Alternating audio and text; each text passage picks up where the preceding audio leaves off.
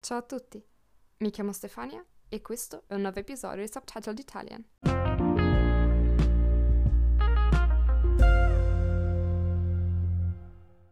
Bentornati e siamo qua ad un nuovissimo episodio di Subtitled Italian e continuiamo il nostro progetto sui dialetti e gli accenti italiani. Oggi insieme a me, come ospite, abbiamo Eleonora dall'Umbria, ben arrivata. Grazie Stefania. Come va? Come ti senti? Pronta per questa, per questa nuova esperienza? Sì, mi interessa molto e mi diverte anche molto, quindi Ottimo, sono ottimo. contenta di essere qua oggi.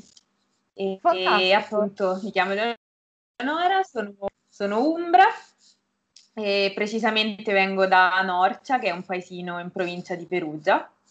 Ehm, ho 28 anni e sono una studentessa lavoratrice perché frequento eh, l'Università di Bologna, eh, lingua e cultura italiane per stranieri. E nel frattempo, eh, eh, questa è la mia seconda laurea magistrale. Wow! E, sì, non so perché ho avuto questa voglia di continuare gli studi proprio imperterrita e mh, appunto nel frattempo per uh, mantenermi da sola lavoro, mi, mi, mantengo da sola qui a, a Bologna lavorando, eh, facendo l'insegnante di lingue, eh, soprattutto italiano a stranieri, eh, ma anche mh, inglese agli italiani o agli stranieri e anche cinese, che è la, la, la lingua che ho studiato di più dopo l'inglese e che conosco meglio. Mm-hmm. E quando hai cominciato a studiare cinese? In triennale, quindi immagino? No? In triennale all'Università La, Sapie- La Sapienza di Roma, Lingue e Mhm. Civiltà Orientali. E, mm, e da lì poi durante il terzo anno sono andata anche per un trimestre di scambio in, in Cina e ho approfondito la conoscenza e da lì poi sono andata anche altre due volte, sempre per qualche mese. Wow, fantastico. E mm, visto che hai, diciamo, abbiamo cominciato a parlare dell'argomento viaggi, come ti sei trovata in Cina? Allora, devo ammettere che la prima esperienza è stata abbastanza mh, scioccante, mh, perché Ok. su- succede spesso, cioè, forse lì per lì non l'avrei mai ammesso, perché poi eh, ero andata con i miei compagni di, mh, di corso ed, ed eravamo tutti molto entusiasti dell'esperienza comunque, di, di essere all'estero così lontani, tutti insieme, quindi è stata comunque una bella esperienza. Fortunatamente devo dire ovattata dalla presenza dei miei compagni inizialmente, altrimenti non so come l'avrei vissuta. Mentre le Mhm. volte successive, anche tornando da sola, ehm, ho apprezzato molto, molto di più l'esperienza e il, il contesto in cui ero inserita, perché ero Ok. più preparata. Quindi all'inizio, diciamo, la prima volta è stata un po' scioccante a livello di, proprio di cultura, di modi di vivere e ah, immagino anche la lingua in realtà, perché magari, come dicevi tu, all'epoca non eri tanto preparata quanto lo sei magari adesso, perché sicuramente avrai imparato un sacco di cose nel frattempo. Sì, mh, la prima volta comunque io mi ero mossa soltanto in Europa, quindi un po' la- con l'inglese te, te la cavi sempre più o meno, mentre là ho visto che non era così e il mio cinese era tutt'altro che avanzato, non avevo Mhm. ancora capito l'importanza dei toni e quindi le, le persone non mi capivano e io non capivo loro fondamentalmente. Eh, oltre al fatto che mh, sono andata a Pechino, città che rispetto a molte altre della Cina non mi entusiasma particolarmente perché è troppo, troppo in tutti i sensi. Ah, E quando sono andata io era anche e soprattutto troppo inquinata. E quindi ero un po', mh, non so, ero un po' perplessa. Poi, ripeto, mh, col tempo ehm, ho veramente apprezzato anche questo stile di vita un po' eh, a cavallo tra i due mondi. mhm. Capito, capito. Ecco, in realtà io e il cinese non abbiamo mai avuto nessun tipo di rapporto, nel senso che quando ho cominciato poi la triennale, mh, triennale in lingue, ho detto d'accordo, a parte l'inglese, che lingua inizio a studiare? E, e c'era anche il cinese tra le opzioni, però diciamo che sentivo che non c'era feeling, così Mhm. proprio a pelle, e quindi poi ecco, mi sono buttata sul russo, quindi Che Quindi ecco comunque ecco... non mi sembra semplicissimo, però... No, esatto, anch'io ho avuto, ecco, i miei litigi, li ho tuttora col russo. Diciamo che è un rapporto molto di amore e odio. E credo che per il cinese sia un po' la stessa cosa. Sì, mm, sì, assolutamente. Delle volte addirittura mi autoconvinco che me lo sono dimenticato, eh, ma poi non è vero perché basta riprenderlo mm, due secondi, cioè, e, e, riviene abbastanza spontaneo. Mm-hmm. Sì, ci sono delle cose che proprio faticano a entrare, la, la scrittura di alcuni caratteri particolarmente complessi e, e, altre cose. Eh, perché esatto, lì c'è anche il problema proprio dei, dei, caratteri. Io sono fortunata perché alla fine c'è un alfabeto di relativamente poche lettere, quindi una volta che l'hai imparato sei a posto, insomma, il, i problemi sono altri, però effettivamente per il cinese c'è anche quel problema che sì, non, non, è, non è da poco, insomma, è abbastanza importante. Sì, più che altro è quello il problema, perché la grammatica in sé non è particolarmente complessa in realtà. Mm-hmm. Ecco.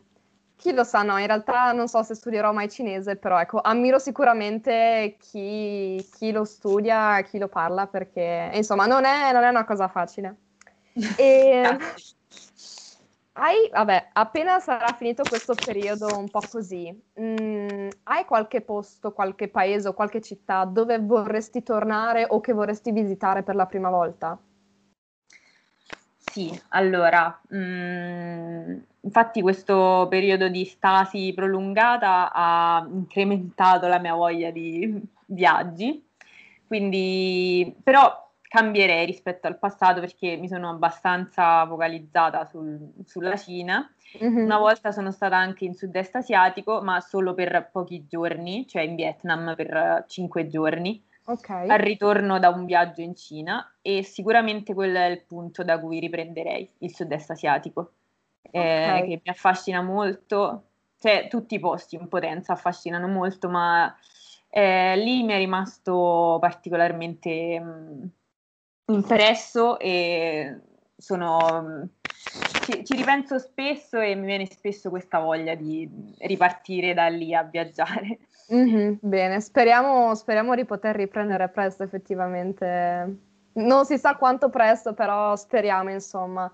Mi accontento anche di posti più vicini inizialmente, eh, non ho pretese altissime.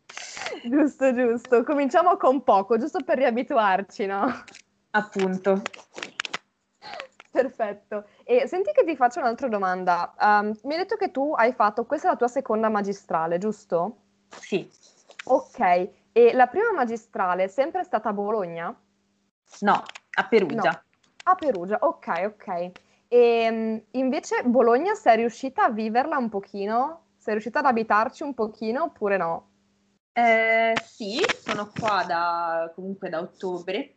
Mm-hmm. E, um, so che quello, quella che sto vivendo non è la città, come dire, di tutti i giorni o che o c'è nell'immaginario collettivo, mm-hmm. ma nonostante tutta la situazione eh, mi sono trovata molto bene, sia in casa che fuori, nonostante le occasioni appunto non siano state moltissime per grandi eventi, ma, ma in ogni caso mi sono sentita sempre mh, da subito accolta dalla città okay. e mh, e stranamente cioè, ho questa sensazione che prima non avevo mai avuto in altri posti di volerci proprio restare anche a lungo termine. Wow, ottimo, ottimo. E quindi potrebbe essere, diciamo, anche così, um, il posto in cui poi potresti lavorare in futuro. Scusami, adesso mi hai detto che tu insegni online, giusto? Sì. Per il futuro hai già qualche piano, nel senso che magari ti piacerebbe magari continuare anche online, però lavorare anche in qualche, non so, istituto, qualche scuola, qualcosa del eh, genere? Sicuramente adesso io lavoro per um, una scuola privata. Ah, ok. Con, cioè, più che altro è un'agenzia di istruzione per bambini cinesi, mm-hmm. a cui appunto insegno italiano e inglese. Eh, però eh, un domani mi piacerebbe sicuramente anche mh, mm, lavorare alla scuola pubblica.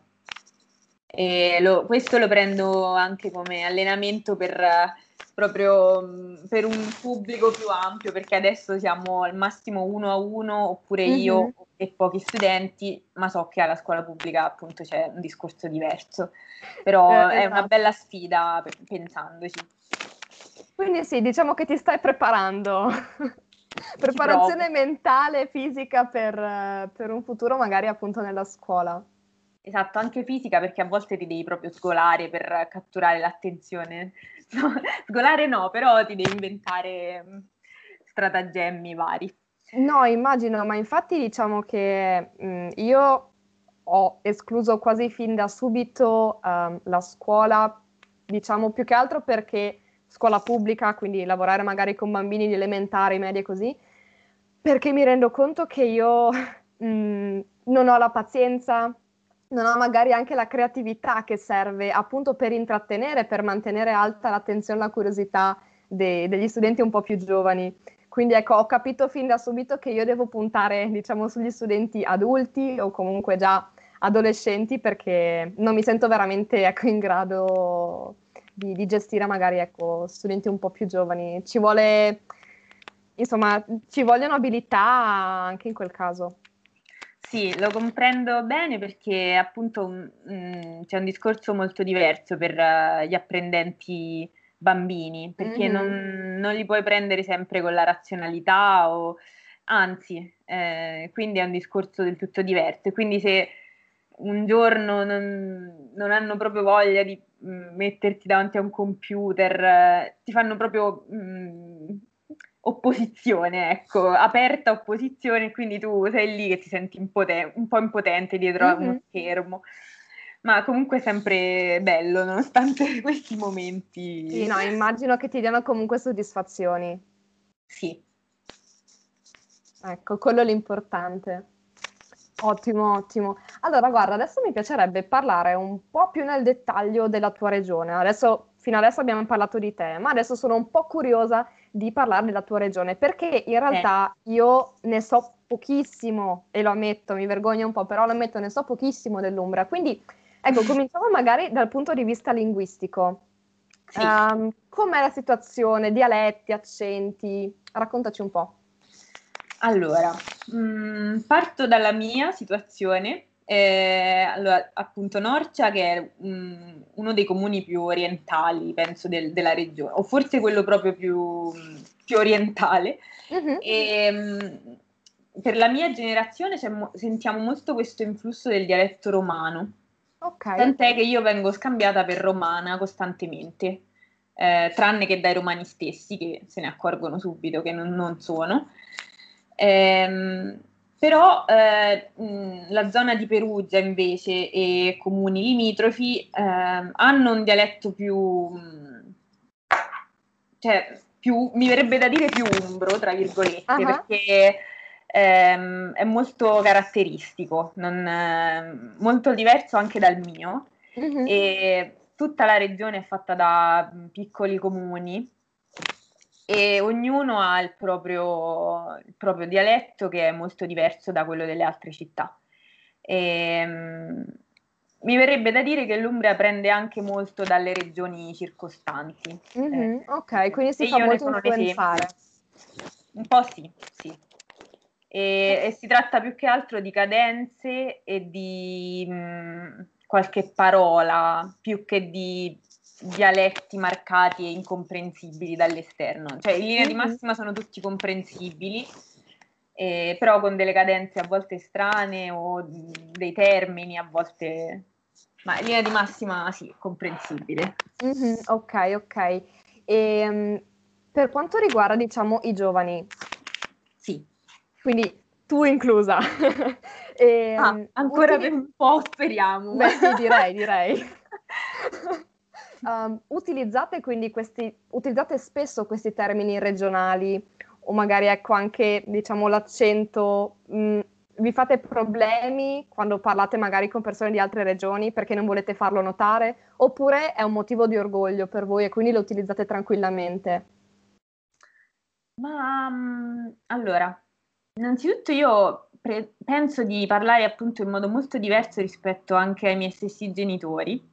Ok. Ehm, loro sono proprio cioè, se li senti parlare probabilmente mh, mm, sorridi perché non, non, si sente spesso quella cadenza, quel... mentre se senti me appunto mi scambi per romana e finisce lì. Mm-hmm. E, mh, ma io devo dire un atteggiamento un po' non so, fatalista, nel senso che né mi ci impegno né mi impegno a non parlarlo. Eh, okay. Faccio un po' come, come capita, solitamente mh, mm, lo parlo, per esempio, tronco le parole, se io adesso parlassi cioè, adesso che parlo con te, per esempio, mi sto un po' impegnando a mantenere un, so, una linea più comprensibile, però se parlassi come parlo a livello informale, troncherei le parole, direi devo andare a, invece che devo andare a, mm-hmm. invece, che, invece di di dico de, tipo, non lo so, la, la porta de casa. Mm-hmm. Ok. E, però solitamente la gente, qualcuno ride, qualcuno mi dice che è molto carino, cioè che è molto simpatico come dialetto. Ehm, chi invece magari ha un'opinione negativa non l'ha espressa per, per ovvi motivi, quindi non, non lo sapremo mai. E... Ok. Sì. Allora ne approfitto eh, per farti una domanda che mi era stata fatta durante una live che adesso ripropongo un po' anche a tutti i partecipanti di questo progetto. Quindi tu non hai mai, diciamo, avuto esperienza di discriminazione nei tuoi confronti per il tuo accento? No. No, ok. Ehm, oddio, forse un, una mezza volta mi sono sentita un po'... Ero andata a Milano per una selezione, non, mm-hmm. non, non dirò di cosa comunque. E, no ehm, era coerente con il mio percorso di studi e mi dissero ah, la signorina è Umbra e io dissi sì, eh, dissero, eh, si sente e vabbè. Poi mi dissero eh, ma l'Umbra è bella per farci la gita la domenica, per viverci tutta la settimana impegnativa e quella volta mi rimase un po' impressa, però Direi. non me ne vengono in mente altre per fortuna. Ok, ok. E secondo te in generale però c'è questa tendenza magari a fare discriminazione? Quindi tu sei stata, tra virgolette, fortunata. Secondo te in generale c'è discriminazione oppure magari ormai è una cosa vecchia che insomma non, non si fa più? Beh, mm, io direi che c'è ancora, perché um, comunque è un tratto che, che, risalta subito, la voce di una, cioè l'aspetto e, e la voce mm-hmm. una persona, quindi eh, viene, è una discriminazione facile, tra virgolette, viene quasi... Eh, viene subito all'occhio, all'orecchio, quindi direi di sì, che purtroppo c'è ancora. E niente, non possiamo far altro che sperare che col passare delle generazioni in qualche modo si attenui, anche col fatto che adesso, bene o male, in Italia c'è veramente gente da tutte le parti, quindi continuare a fare queste discriminazioni in base all'accento comincia a non avere più senso, appunto perché veramente c'è... Cioè, ho, ho, visto anche tra, tra i partecipanti, insomma, tra chi si era proposto di fare questi episodi, c'è chi magari ha un genitore che viene da una regione, un genitore che viene dall'altro, però vivono in una terza regione e lui magari ha un accento che è una commistione di, di, di tutti e tre, quindi ecco, Uh, concordo con te sul fatto che la discriminazione ci sia ancora, e, però ecco, speriamo che appunto col passare degli anni in qualche modo venga un attimo ad attenuarsi sempre di più. Sì, speriamo. È un augurio che ci facciamo. E, um, volevo anche chiederti, uh, ho deciso di fare con te questo giochino barra esperimento. Ecco, se tu hai una parola, pensa ad una parola regionale o parola dialettale che secondo te io non riuscirei a capire. Ok? Mm-hmm. E prova a dirmela e vediamo se riesco magari ad intuire con il tuo, con il tuo aiuto ovviamente che cosa può significare. Va bene, allora, mm, spercotere. Percotere. Con la S iniziale, spercotere. Okay. Allora, la mia risposta proprio più immediata, immediata sarebbe tipo scuotere un albero, nel senso il movimento dello scuotere. No. Mm-hmm. Giusto? Diciamo che lo è, ma in senso figurato, perché viene detto di persona particolarmente brutta, dice è così brutto che percote, cioè eh, ah. ti, fa trema- ti, fa tremare per quanto è brutto. Ok. E... quindi sì, metaforicamente è corretto. Ok, beh, c'ero andata quasi vicino, però sì, non, non avrei mai capito anche questo collegamento con l'aspetto fisico, lì non ci sarei mai arrivata. ok, questo tipo di diciamo insulto mi mancava, mi, mi torna nuovo, molto carino però. Sì, ehm, sì, effettivamente non è male. ok, fantastico. Molto evocativo. Allora, sì, esatto, esatto. E sempre a proposito del dialetto, secondo te ha senso insegnarlo a scuola? Allora, mh, mm, io sono per la dignità dei, dei dialetti, anche perché è stato mh, dai linguisti più volte detto che sono lingue vere e proprie, il fatto mm-hmm. che non siano istituzionalizzate non, non le rende meno lingue de- delle altre, con una propria anche logica e coerenza eh, interna. Mm-hmm. E sicuramente, tra l'altro, la, la, mia prima magistrale è stata in, in, in antropologia per cui ho anche dato un'occhiata a queste a quanto riguarda le tradizioni popolari, eh, il folklore, eccetera, e quindi sono mm-hmm. strettamente collegate al, alla questione del dialetto. Eh, quello che credo sia difficile è insegnarlo perché comunque proprio in luogo del fatto che cambia mh, già da paese a paese, quindi diventerebbe forse un po' complicato, però quello che si potrebbe fare sarebbe mh, sicuramente una buonissima cosa è eh, magari studiare dei materiali mh, scritti in dialetto, la, la tradizione dialettale e popolare, mh, mm, insomma, mm-hmm. queste cose non vadano perse o non vengano sminuite perché appunto hanno la loro importanza. Assolutamente, condivido, condivido. E anche il fatto appunto del decidere quale dialetto, tra virgolette, insegnare, appunto perché, come dicevi tu, veramente in base, basta cambiare città e c'è qualche dettaglio che, che cambia, quindi sceglierne uno solo per tutta la regione non, sì. non avrebbe tanto senso. Sarebbe un po' riduttivo. Esatto, esatto, però sì, assolutamente, il fatto di fornire appunto dei materiali, studiare dei materiali scritti in dialetto, quello condivido anch'io pienamente ed è una cosa che in realtà eh, da me non è fatta molto spesso. Mm, difatti mi, gli unici ricordi che ho del dialetto a scuola risalgono alle elementari, quando il nostro maestro di musica, per, sai, quando facevamo il diciamo, la festicciola di fine anno, insomma, e ci faceva imparare una o due canzoni tipiche della nostra zona in, in dialetto. Però poi a lezione effettivamente non veniva fatto nessun tipo di lavoro sul dialetto, quindi ecco, quello secondo me è un po' un peccato. Non dico magari di renderla una cosa super ufficiale, di, perché magari poi si rischia di far perdere un po' interesse ai bambini, però appunto magari leggere qualcosa, queste cose qua, da noi ci sono anche i cartoni animati in dialetto, quindi ecco, magari sfruttare insomma i materiali che ci sono in giro per, per tramandare no? questa, questa, cultura. Sì, anche perché mh, mm, sì, credo che siano stati abbastanza demonizzati in, già in passato, adesso si potrebbe eh, farci pace, tra virgolette, perché sono parte de- della cultura e hanno la loro importanza, appunto. Assolutamente. E ok, allora, giusto per concludere, volevo chiederti, mh, mm, hai qualche informazione, qualche curiosità che secondo te tutti dovrebbero sapere sulla tua regione? Di qualsiasi tipo, eh, magari qualche curiosità, non so, culinaria piuttosto che turistica, piuttosto che culturale, magari non so, avete qualche festa particolare o qualche sagra particolare.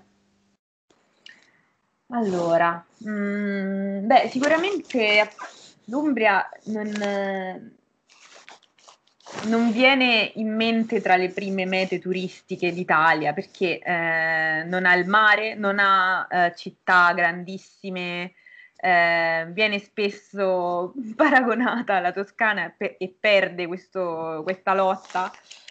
Ehm, però eh, chi poi la vede ne rimane molto colpito e, e affascinato. Mm, ci sono stati anche dei personaggi come importanti fotografi mm-hmm. che, eh, che appunto sono rimasti stupiti da questa regione di cui si sente poco parlare, perché alla fine è così, e um, anche gli stessi umbri sono molto magari un po' resti ad allontanarsi dalla loro terra, raramente li vedi in altre regioni.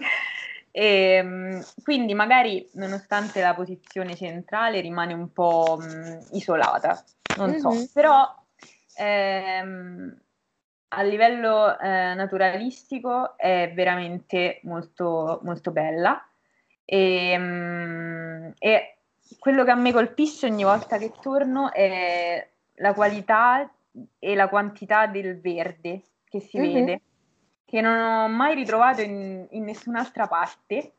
E, e, anche la qualità dell'aria, certo non, non, in tutti i posti, perché chiaramente nelle maggiori città molto meno, però già per esempio da, dalle mie parti non offriranno mm, tantissime possibilità ai giovani, ma sicuramente offrono dei panorami e del, eh, delle risorse eh, anche visive molto mm-hmm.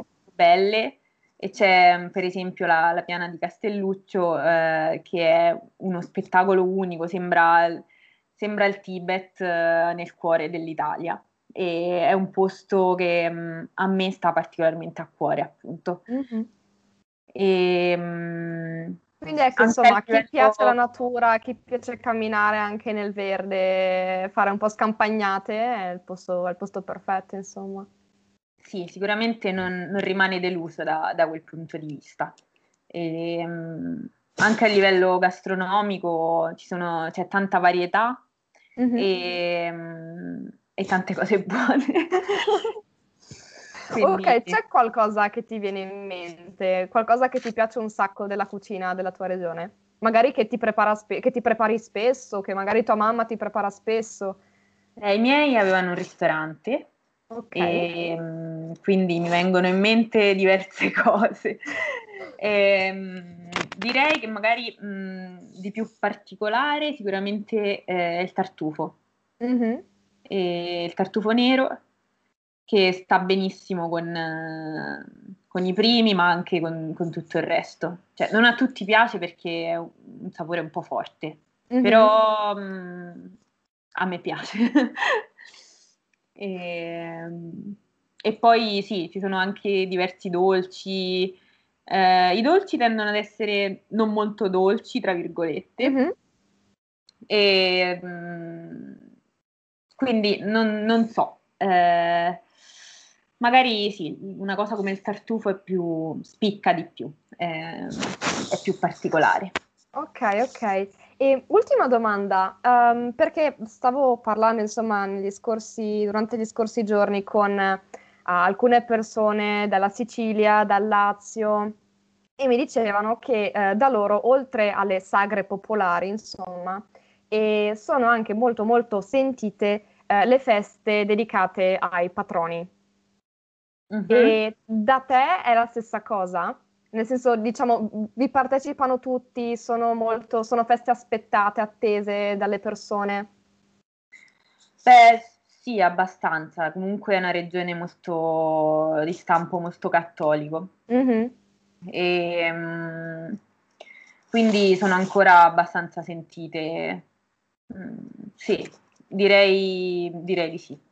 Ok, ok. Ecco, questa secondo me è una, diciamo, delle differenze principali magari tra mh, il nord e il centro-sud, nel senso che ad esempio da me ci sono le sagre, perché quando si parla di mangiare siamo tutti d'accordo che le, le sagre vanno bene, però per quanto riguarda invece appunto queste, queste feste patronali in realtà da noi non sono sentite per niente, quindi magari nei paesini molto molto piccoli eh, in montagna sì, però tendenzialmente non, non sono feste molto così molto attese, quindi non ci sono grandi preparazioni, non, non, abbelliamo le città o cose del genere. Al massimo, appunto, c'è magari una messa eh, in chiesa, però questo è quanto, insomma. Um, appunto, da noi sono molto più sentite le sagre. Le sagre si aspettano sempre. Certo. A me è venuto in mente eh, per questo discorso, eh, per esempio, i ceri di Gubbio, non so mm-hmm. se ne hai mai sentito parlare. E, no, raccontami, raccontami. Sono appunto una delle mh, mm, tradizioni, penso, più sentite in Umbria. E in occasione del, della festa patronale, eh, Sant'Ubaldo okay. è, il, è, il, patrono, e viene, questa, viene organizzata questa corsa dei ceri, mm-hmm. ehm, in cui poi non, non, mi addentro nei dettagli perché essendo esterna non vorrei dire mh, cose non vere. Va bene, rimaniamo nel generale. Una, una corsa con dei tronchi molto pesanti di legno e in cima delle mh, statuine dei, dei, santi, tra cui Sant'Ubaldo, e c'è questa mm-hmm. corsa verso, ehm, verso la, la, cima della, della collina dove... Uh-huh ma comunque Sant'Ubaldo arriva sempre, arriva sempre primo, quindi è più una cosa appunto di, di folklore che una gara vera e propria, ma ah, comunque eh, necessita una gran preparazione e una volta sono andata e c'è molto fermento. E questo è solo uno dei tanti esempi perché anche a Gualdo Tadino ci sono i giochi delle porte, ehm, comunque ogni città ha il suo. Eh, mm-hmm quindi sì. Ecco. Questo è un aspetto davvero molto interessante perché appunto io non, non, ci sono abituata, insomma, da me non è una cosa che si fa. Quindi ecco, diciamo che sono cose che mi piacerebbe vedere almeno una volta. Quindi dovrò, dovrò prenotarmi insomma delle vacanze abbastanza lunghe e farmi tutte le feste, festicciole, sagre, proprio tutto quanto. o le sì. Penso sì, sì, vale, vale sicuramente la pena. Esatto, esatto. Perfetto, allora guarda, eh, io ti ringrazio ancora una volta per aver partecipato, mi ha fatto veramente strapiacere e ho scoperto appunto un sacco di cose utili che prima non sapevo. Grazie a te. Spero, spero, di poter venire presto a trovarti. Ti aspettiamo in Umbria. Va bene, perfetto. Allora, mm, io ricordo giusto una cosa a chi ci sta ascoltando se eventualmente avete delle domande, insomma, che volete porre, potete scrivere tranquillamente a me su Instagram e poi io ricontatterò Eleonora per chiedere risposte, visto che lei è l'esperta. e ovviamente non fate i timidi, insomma, perché giuro che io non mordo, io sono veramente tranquillissima e Eleonora nemmeno. Quindi ecco, sentitevi davvero liberi, insomma, di eventualmente chiedere qualche curiosità sull'Umbria. Perfetto, allora Eleonora, io ti auguro un buon pomeriggio, un buon proseguimento e grazie, grazie ancora. Anche a te Stefania. Ciao a tutti allora. Ciao ciao.